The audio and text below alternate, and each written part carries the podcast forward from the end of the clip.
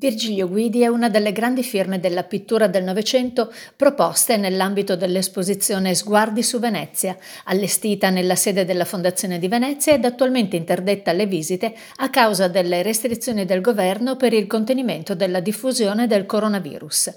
Di Guidi è possibile in particolare ammirare in mostra una lirica marina realizzata nel 1952 circa con la tecnica dell'olio su tela. Virgilio Guidi nacque a Roma nel 1891, figlio di un padre scultore poeta e nipote di un nonno architetto e decoratore.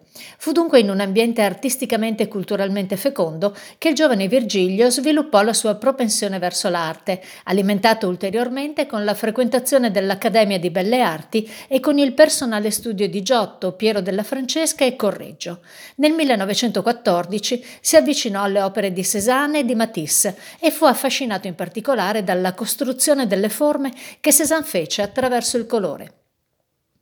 Il suo debutto nell'ambiente espositivo di alto livello avvenne nel 1915 con la partecipazione alla terza esposizione internazionale d'arte della secessione romana, ma il vero riconoscimento da parte della critica arrivò quasi dieci anni dopo, nel 1924, quando espose alla quattordicesima Biennale di Venezia l'opera Il tram.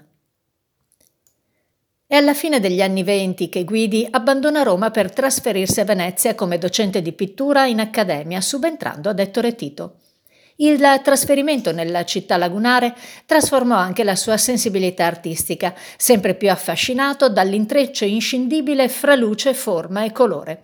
Questo significò per l'artista procedere verso un progressivo dissolvimento delle forme ed una sempre più accentuata astrazione, quanto mai evidente nelle ripetute vedute di San Giorgio, ricondotte a poche linee come trama costruttiva e ad una marcata semplificazione del colore.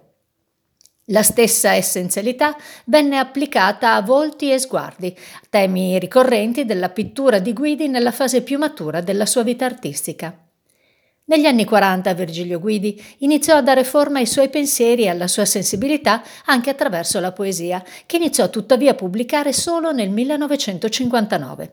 In questi anni continuò invece senza soste la sua attività espositiva di alto livello e nel 1964 arrivò ad esporre alla Biennale di Venezia in una sala a lui interamente dedicata. Un impegno, quello pubblico, che lo accompagnò attraverso mostre, conferenze e pubblicazioni fino alla fine, al punto che Guidi festeggiò i suoi 90 anni alla Fondazione Cini sull'isola di San Giorgio, partecipando ad un convegno. La sua vita si spense a Venezia il 7 gennaio 1984.